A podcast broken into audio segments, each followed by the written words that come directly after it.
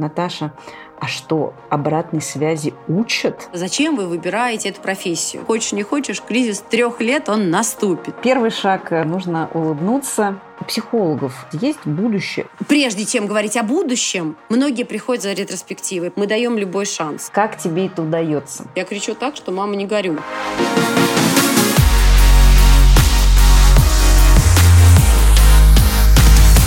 Всем привет! Это Наталья Журавлева и наш подкаст о карьере. Сегодня у нас в гостях Гули Базарова, кандидат психологических наук, директор Московской школы практической психологии при Московском институте психоанализа, автор книги «Теория и практика создания тренинга. Конструктор для тренера» учредитель тренинговой консалтинговой компании «Бизнес Консалтинг Групп». Ну и вообще можно продолжать этот список бесконечно. Гули, привет! Привет, Наташ! Ой, как я рада тебя слышать. Сегодня а, у нас интересный разговор. Мы будем в основном говорить про психологию. И так как наш подкаст про карьеру, то, собственно, будем разбираться о психологии. Это что? Талант? Это навык? Всем нужен или не всем? Расскажи, пожалуйста, про Московскую школу практической психологии. Кто там учится, для чего? Спасибо большое за вопрос, потому что это такое мое детище, мой ребенок, поэтому безумно приятно, когда про него спрашивают и, соответственно, отвечать. Я занимаюсь бизнес-образованием с 96 -го года и планомерно через э, разные организации, структуры шла к тому, чтобы создать свое подразделение, свое направление, свою школу. И вот создана была в 2019 году Московская школа практической психологии, которая аккумулировала все знания, все э, мои мечты в себя и основное, к чему я очень давно шла, это, конечно же, запустить высшее образование. Поэтому сейчас основной наш фокус на подготовке магистров в области психологии. Причем у нас есть программа для психологов-консультантов и есть программа для HR-службы, для людей, которые связывают свою профессию с организацией и развиваются в службе управления персоналом. Наверное, вот сейчас, сейчас Московская школа практической психологии – это именно магистратура, как мы с вами слышали, что скоро это отменят, значит, перейдем в специалитет. Ну, об этом я даже мечтать не могла. Поэтому вот такой путь мы прошли от повышения квалификации до магистратуры, даст Бог, до специалитета. А в чем специфика вот вашей школы? Ты знаешь, я тоже очень долго искала Особенность, уникальность, э, особенно последнее время, когда психология становится очень модной, очень популярной э, профессией. Наверное, первое это все-таки подход к образованию, к обучению, к работе со слушателями. Это самое главное. Помнишь, мы же у Ларисы Андреевны с тобой учились, да? И мы учились у личности. Вот что ни говори, Лариса Андреевна, Галина Михайловна. И мне было очень важно, чтобы наши магистранты, все слушатели, которые к нам приходят, они учились у личности и читали учебники, воспринимали информацию, накладывали это на свой опыт, создавали проекты через личность, ну, наверное, в первую очередь меня как директора потому что я очень много и через папу, и сама сталкивалась с теми людьми, которые, на мой взгляд, э, сыграли важнейшую роль в становлении психологии в России да, Лариса Андреевна, Галь Михайловна, Юлия Борисовна Гиппенрейтер. Для наших слушателей, наверное, надо сказать, что мы с Гулей закончили факультет психологии МГУ, и Гуля вспоминает Ларису Андреевну Петровскую, основателя социально-психологического тренинга, Галину Михайловну Андреева, основателя социальной психологии. И хотела чуть позже сказать, что Гуля является дочкой Тахира Исуповича Базарова, который, конечно же, тоже очень много сделал для российской психологии, в том числе и в Московском университете. Гули, скажи, пожалуйста, ну нас слушают не психологи, поэтому вот хочется понять, все-таки вот на психолога нужно учиться, если ты планируешь именно зарабатывать деньги психологией? Ты знаешь, мы проводили исследования, и ты наверняка а, помнишь, что для психолога всегда очень важный вопрос, а зачем вы выбираете эту профессию. Да? Чаще всего мы на первом курсе, каждый курс проводит такое исследование на своем курсе. Вот у нас э, недавно тоже было такое исследование, я тебе могу сказать, что приходят учиться... Знаешь, почему возник такой вопрос? Люди отучились и не забирают документы отучились, защитились, дипломы не забирают. И ни от одного человека услышала, что, Гули, ты знаешь, это намного дешевле, чем психотерапевт. И я прекрасно понимаю, что сейчас возможность дополнительного образования, она, конечно, связана с тем, что люди приходят и помогают себе, своим семьям решать те запросы, которые у них возникают. Очень много людей 50 плюс приходят для того, чтобы некоторую ретроспективу своей жизни провести. Каким образом принимали решения, что происходило, в какой момент они потеряли там, энергию или не, не поняли, почему сделали такой выбор. И сейчас очень много таких людей, потому что мы много говорим о карьерах, о пяти карьерах за жизнь прежде чем говорить о будущем, многие приходят за ретроспективой, понять, что же они сделали и в какой момент то или иное решение повлияло на то, в какой точке они сейчас оказались. Безусловно, есть и их, естественно, большинство, 82% мы подводили итог, э, те люди, которые точно выбирают эту профессию. Причем в самом начале они могут думать, что просто для того, чтобы стать более эффективными в той профессии, в которой есть, они через год решают, что психология станет их профессией в будущем. Ну вот знаешь, бывает, что есть профессиональные переговорщики, но с другой стороны уже все давно приняли, что умение вести переговоры, в общем-то, базовый навык любого руководителя. Или, например, умение выступать публично. Понятно, есть профессиональные спикеры, но, в общем-то, от каждого человека это ожидается. С психологией также, то есть если ты хочешь как-то развиваться, жить осознанно, то ты должен ее изучать или все-таки можно как-то прожить, э, в принципе, особо не соприкасаясь? Мне кажется, что можно прожить, не соприкасаясь. Мы знаем огромное количество примеров. И до того момента, пока психология не стала такой популярной, модной, в тренде. Все жили совершенно спокойно, считая, что психология — это болтология, что это вообще не профессия, что это тем более не наука, занимается каким-то шаманством.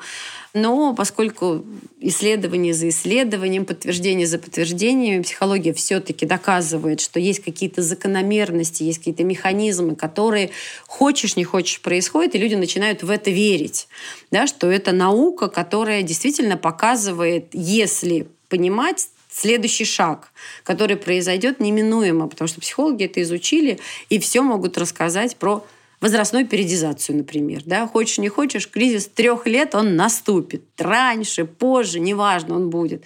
Подростковый кризис, он будет. Хочешь ты этого или не хочешь. И, безусловно, кризис среднего возраста тоже.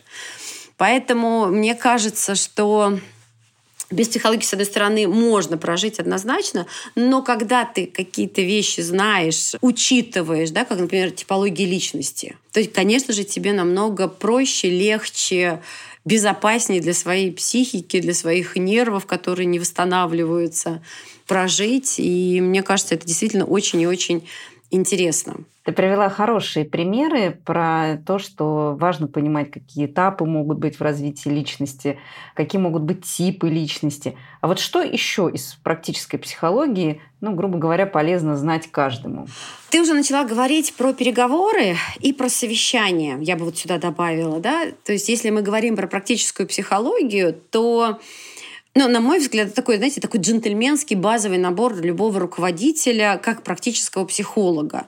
Все, что мы с вами знаем про фасилитацию, про модерацию, про медиацию в решении конфликтов, про карьерное консультирование, про коучинг, который так популярен, а вырос, безусловно, из психологии. И даже мы движения руководителей смотрим, они все получают знания и дополнительные навыки именно по этим направлениям, которые, для, ну, на мой взгляд, абсолютно точно являются практически психологическими знаниями.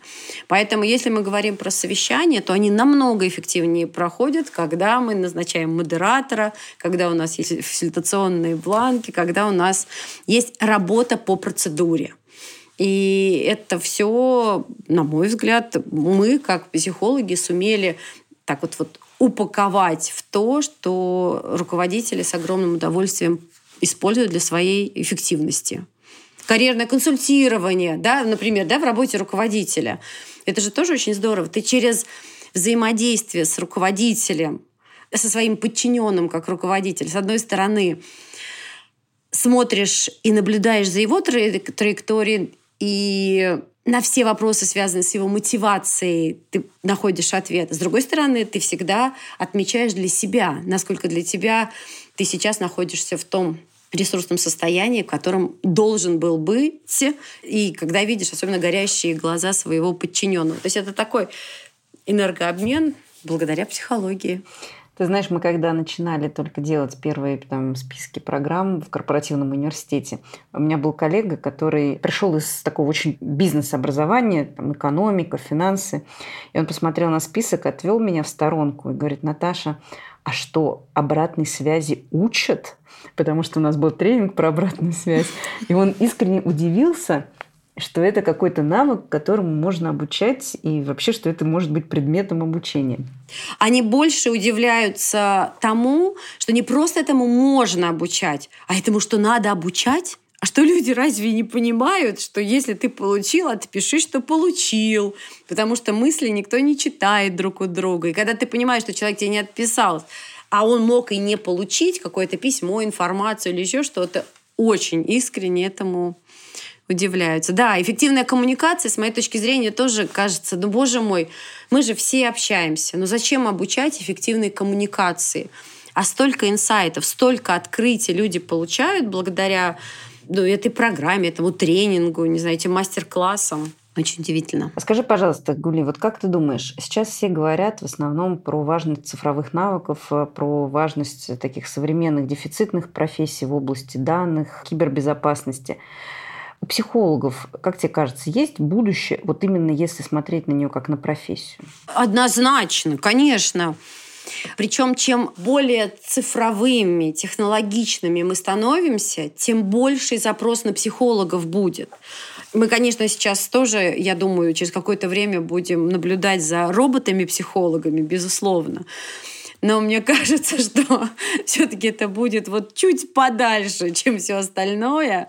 Да, поэтому в тот момент, когда ты все время находишься в какой-то технологии, когда ты в мире жесткой конкретики, то, конечно же, твоей душе, тебе лично очень важно быть понятым, поддержанным, услышанным. И такая элементарная человеческая коммуникация, она будет востребована. И мы сейчас наблюдаем. Мы, мы наблюдаем, что к психологам иногда записываются просто поговорить. Поэтому она, она будет востребована, она будет э, необходима именно с точки зрения поддержания того, что ты точно не робот. А скажи, пожалуйста, вот если к тебе твой сын пришел и сказал, мама, я решил поступать э, на факультет психологии, буду психологом. Ты бы как, обрадовалась? Во-первых, у меня старший сын, мне кажется, прям прирожденный психолог. И он в детстве э, так планировал поступать на факультет психологии. Я думаю, он к этому обязательно придет. Сейчас пока он выбрал высшую школу бизнеса при МГУ, но уверена, что психология точно будет его вторым образованием, а может быть, он еще за этот год и передумает потому что он настолько чуток к другим людям и настолько легко считывает манипуляции, настолько легко понимает и включается в любом коллективе, он становится таким лидером душой компании и человеком, который является авторитетным, которому не безразличны чувства другого человека. И поэтому про него очень часто говорят, что ты психолог. Да. Блин, ну ты не только, конечно, хороший психолог, и очень во многих ситуациях я тебя видела, в которых можно восхищаться. Но интересно, что ты такой, как сапожник с сапогами. То есть ты, с одной стороны, психолог, а с другой стороны, у тебя два сына, и у тебя с ними, похоже, получается. И даже несмотря на подростковый возраст, я знаю, что один у тебя прям вот из него воспитала или помогла, вот ты сейчас нам расскажи, э, прямо звезду мирового масштаба. Вот скажи, пожалуйста, ну, Еще подожди. Скажи, пожалуйста. Пока мы к этому идем. Пока мы к этому идем. поделись. Э, вот как э, какие-то твои вообще, не знаю, лайфхаки, как э, с подростками общаться, что из э, твоего бэкграунда психологического тебе помогает? А как вот сейчас очень многие родители переживают, что дети ничего не хотят, как с одной стороны их поддержать в их желаниях, а может быть вот наоборот, как сделать так, чтобы эти желания вообще возникали? Поделись. И еще раз повторюсь, все-таки до звезды нам еще идти, идти, трудиться и трудиться. Но действительно очень приятно, что у Алима была мечта которую он реализовал, на мой взгляд. Ну, реализовывает, понятно, но реализовал с точки зрения того, что он нашел свое призвание. Он очень хотел понять, чем он занимается, чем он планирует заниматься и что будет делать э, с точки зрения будущего, в чем развиваться. И вот нашел себя в музыке. С одной стороны, как вокалист, с другой стороны, как э, человек, который пишет музыку, сам делает аранжировки и выпускает. То есть такое от начала до конца этот процесс, э, он действительно им овладел. И вот сейчас, 14 июня, он выпускает свой альбом на всех площадках. Э, да, уже такой более профессиональный. Он первый три года назад выпустил, а сейчас уже так, пройдя первый этап, он это делает более осознанно и профессионально. Я могу сказать, что для меня было очень важно с ними экспериментировать. Мы поменяли очень много школ абсолютно сознательно, причем а, как в России, так и в другой стране. Мне важно было, чтобы они видели разные культуры, чтобы они себя видели в разных коллективах. И у Алима, например, когда 8 лет вот он учился в Дубае, именно там учитель музыки сказала, что он прекрасно совершенно поет, что у него великолепный слух, о чем мы даже не подозревали и не думали. Потому что он учился два года здесь, никакой учитель по музыке нам даже близко ничего не говорил. А там очень быстро ему сказали, и он в это поверил. Когда мы вернулись в Москву, он говорит, мам, мне надо идти на вокальные курсы. И все, и вот с этого момента у него пошло. То есть эксперимент, потом, если он, ребенок во что-то верит или что-то пробует, мы максимально поддерживаем. Мой муж называет это, мы даем любой шанс. Но прожить жизнь за своих детей мы не можем. Поэтому, когда в подростковом возрасте и один, и второй позволяли себе учиться на очень низкие для нашей профессорской семьи оценки, мы никогда не видели, себе допустить даже не могли, то, конечно, для меня это был такой вызов, знаешь, вот с самой собой справиться, как это у меня дети не отличники. Справилась совершенно спокойно потому что действительно найдено призвание. И я все время им говорила, я говорю, меня не интересует школа, меня не интересуют оценки, меня интересуют только две вещи. Первая вещь – это чтобы вы, не учась, как вы думаете, да, вы занимались поиском своего призвания, нашли в нем, развивались, углублялись. А второе, что закончить вы должны лучшие вузы страны. Все, точка. Учитесь, не учитесь, мне совершенно все равно. Вот тебе, пожалуйста, Гнесинка. А до этого вы делаете, что вы хотите. И это постоянно включалось. Я не могу сказать, что я там не повышаю голос. Я кричу так, что мама не горюй. Но я тоже по завету, кстати, Лариса Андреевна Петровская, она мне в свое время, когда я была еще на пятом курсе, она мне подошла и говорит, Гуль, ты очень эмоциональная. Поэтому тебе важно всех своих домашних. Там, вот ты выйдешь когда-нибудь замуж, чтобы прожить хорошо семейную жизнь, ты обязательно предупреждай. Если я кричу, кричу не на тебя, потому что у меня эмоции.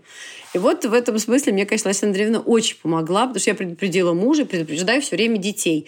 И они не реагируют на это, как на что-то прям такое. Мне становится легче, им неплохо, и все дружно движутся к этому в этом направлении. Потому что, вот, например, Амир, 10-11 класс, он все понял. Там он 8-9 делал, что хотел. 10 11 он говорит, мам, мне же в МГУ поступать. Будь добра, пожалуйста, чтобы у меня там, мне репетиторы нужны, давай вот это сделаем. Я говорю, вообще вопросов нет, все, помогаем. Алим, а, он говорит, мам, можно я в 10 11 не пойду, потому что мне нужна, я хочу в Гнесинку, но через колледж. Я говорю, все, вопросов нет. Ну, то есть, да, там побурлили, поэкспериментировали, но у них есть э, тот маячок, который нельзя нарушить. То есть ты можешь вот в этих рамках делать все, что хочешь, но за эти рамки ты вот выходить не можешь, и есть какие-то вещи, которые незыблемы. Все, хорошее образование должно быть в том направлении, которое выбрал. Но при этом, понимаешь, вот они же не знают точно, что нужно для того, чтобы поступить в МГУ. Могут считать, что они делают все достаточно, а потом раз и не поступить. Тебе не кажется, что ты рискуешь? Абсолютно рискую. Ну, тоже прекрасно понимаю, потому что могу, естественно, ошибаться, но это же тоже контролируемый процесс, да? Поэтому я прекрасно понимаю, что важно для поступления, и, естественно, я контролирую этот процесс с точки зрения взаимодействия с теми взрослыми, которые их готовят. То есть тут очень важно было, да, очень важно, что они понимают, какие экзамены, то есть мы с ними сели, с одним, со вторым, прочитали, что важно для поступления. и написан там общество знания, математика, русский и еще один предмет по выбору условно.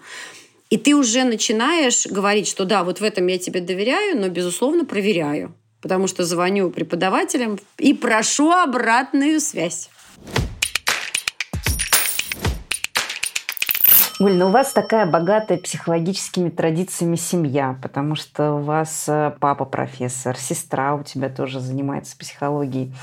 Вот можешь поделиться какими-нибудь тремя жизненными установками, которые являются для вас таким вот островком стабильности, не знаю, незыблемым чем-то, что вот э, в любых ситуациях, любых невзгодах, вот вы в это верите или вы, например, считаете, что вот это приведет к успеху, вот скажи каких-нибудь три вещи, которые вот, ну, можно взять на вооружение. Ты знаешь, у меня э, вчера у Алима был отчетный концерт, и папа поднимал тост, потому что мы на отчетный концерт приглашаем бабушек, дедушек, тети, дяди, всех. То есть это такая камерная а, обстановка. И папа говорит, что когда ты воспитываешь детей, ты должен думать о том, какие родители будут у твоих внуков. И, наверное, вот такая проективная перспектива у нас в, ну, очень во многих вещах в семье. Поэтому ты прекрасно понимаешь, там, что сегодня ты еще даже не мама, но твой папа на тебя смотрит уже глазами матери его внуков. И на самом деле, особенно когда так время быстро бежит, ты понимаешь какие-то вещи для тебя изначально становятся более ценными и значимыми. Поэтому, наверное, я вот за это прям папе безумно благодарна, что вот они с мамой именно такую стратегию выбрали. Не просто мы как мы, да, а вот мы как мамы. Конечно, у меня с мальчишками чуть так нам посложнее, но с пяти лет я говорю обязательно, что родные мои, вы делаете, что хотите, но жену мы выбираем вместе. С пяти лет, и они тоже уже к этому так спокойно, уже таким с юмором относятся. Когда им кто-нибудь нравится, они такие в шутку могут, да? Мамуль, ну как тебе? Я говорю, давай посмотрим, посмотрим. И это, наверное, такая очень важная мысль, как, наверное, ценность и принцип у нас. И есть традиции семейные. У нас их может быть не так много, да, но если праздник, то праздник должен быть вот запоминающийся, чтобы он в течение года тебя кормил этими эмоциями. А, как правило, у нас это Новый год, потому что там Камила в другой стране живет, да, там мы в разное время в разных местах жили, мы обязательно собираемся, и вот эти 10 дней с, могут быть поездкой, могут быть просто дома, но это должно быть что-то, знаешь, такое вот, вот фееричное, запоминающееся для детей. То есть не смогли мы в пандемию поехать э, куда-то, там, естественно, а, отдыхать, а дети очень любят шведский стол, то вот все, мы все устраиваем шведский стол, как будто бы мы в отеле. То есть ну, какие-то такие вещи, которые должны быть интересными не только детям, но, но и нам. Потому что вот эти традиционные праздничные эмоциональные такие якоря, да, они помогают ну, в бизнесе, потом в сложных ситуациях. Потому что третье, для нас действительно семья – это основная опора. То есть вот что бы ни происходило, там мы можем поругаться, можем еще что-нибудь, безусловно, с чем-то не согласны быть.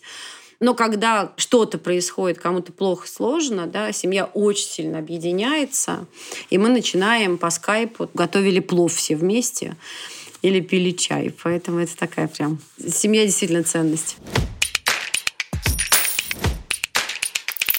Гуля, ну и последний вопрос у меня такой. Вот ты всегда очень энергичная, яркая, очень позитивная. Как тебе это удается? Ой, спасибо.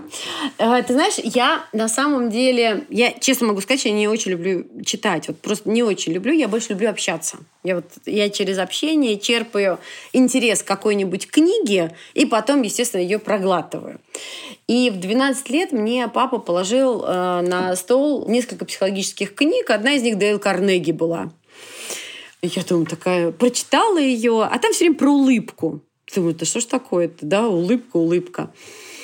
И все, прочитала и забыла. Потом я до дыр зачитывала Дженейр. Дженейр и два капитана. Вот у меня две книжки, которые вот просто вдоль и поперек, справа налево, закончила, начинаю обратно. Когда у тебя остается там 20 страниц, уже рыдаю, что она сейчас закончится, хотя это уже 55-й раз был. И, естественно, про Дейл Карнеги мне она так не зашла, как эти две книги. Я про нее забыла. А тут, значит, у нас выпускной, и, естественно, директора школ дают небольшую характеристику всем выпускникам.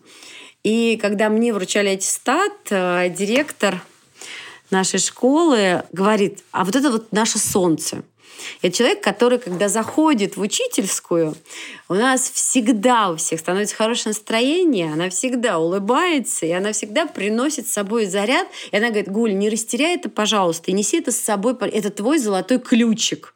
Я такая думаю, да, хорошо. И я вот это напутствие взяла, и, видимо, оно как-то очень оно было органично мне, и потом наложилось на культуру. Все-таки у меня восточно-кавказская культура, да, папа из Узбекистана, мама из э, Тбилиси, армянка, и там ты никогда не можешь показывать свое настроение при других людях, а поскольку у тебя гости постоянно, то тебе всегда хорошо.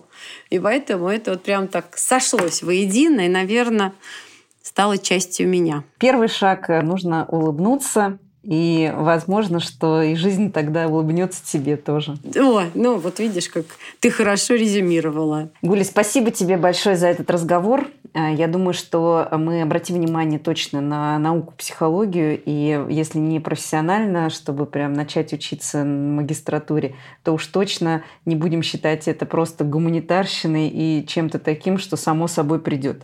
Спасибо тебе огромное за это вдохновение. Спасибо большое за вопросы. Было очень приятно. На одном дыхании прошла встреча. Спасибо, Наташ. Была рада слышать. Всем всего самого доброго и позитивного. Спасибо большое.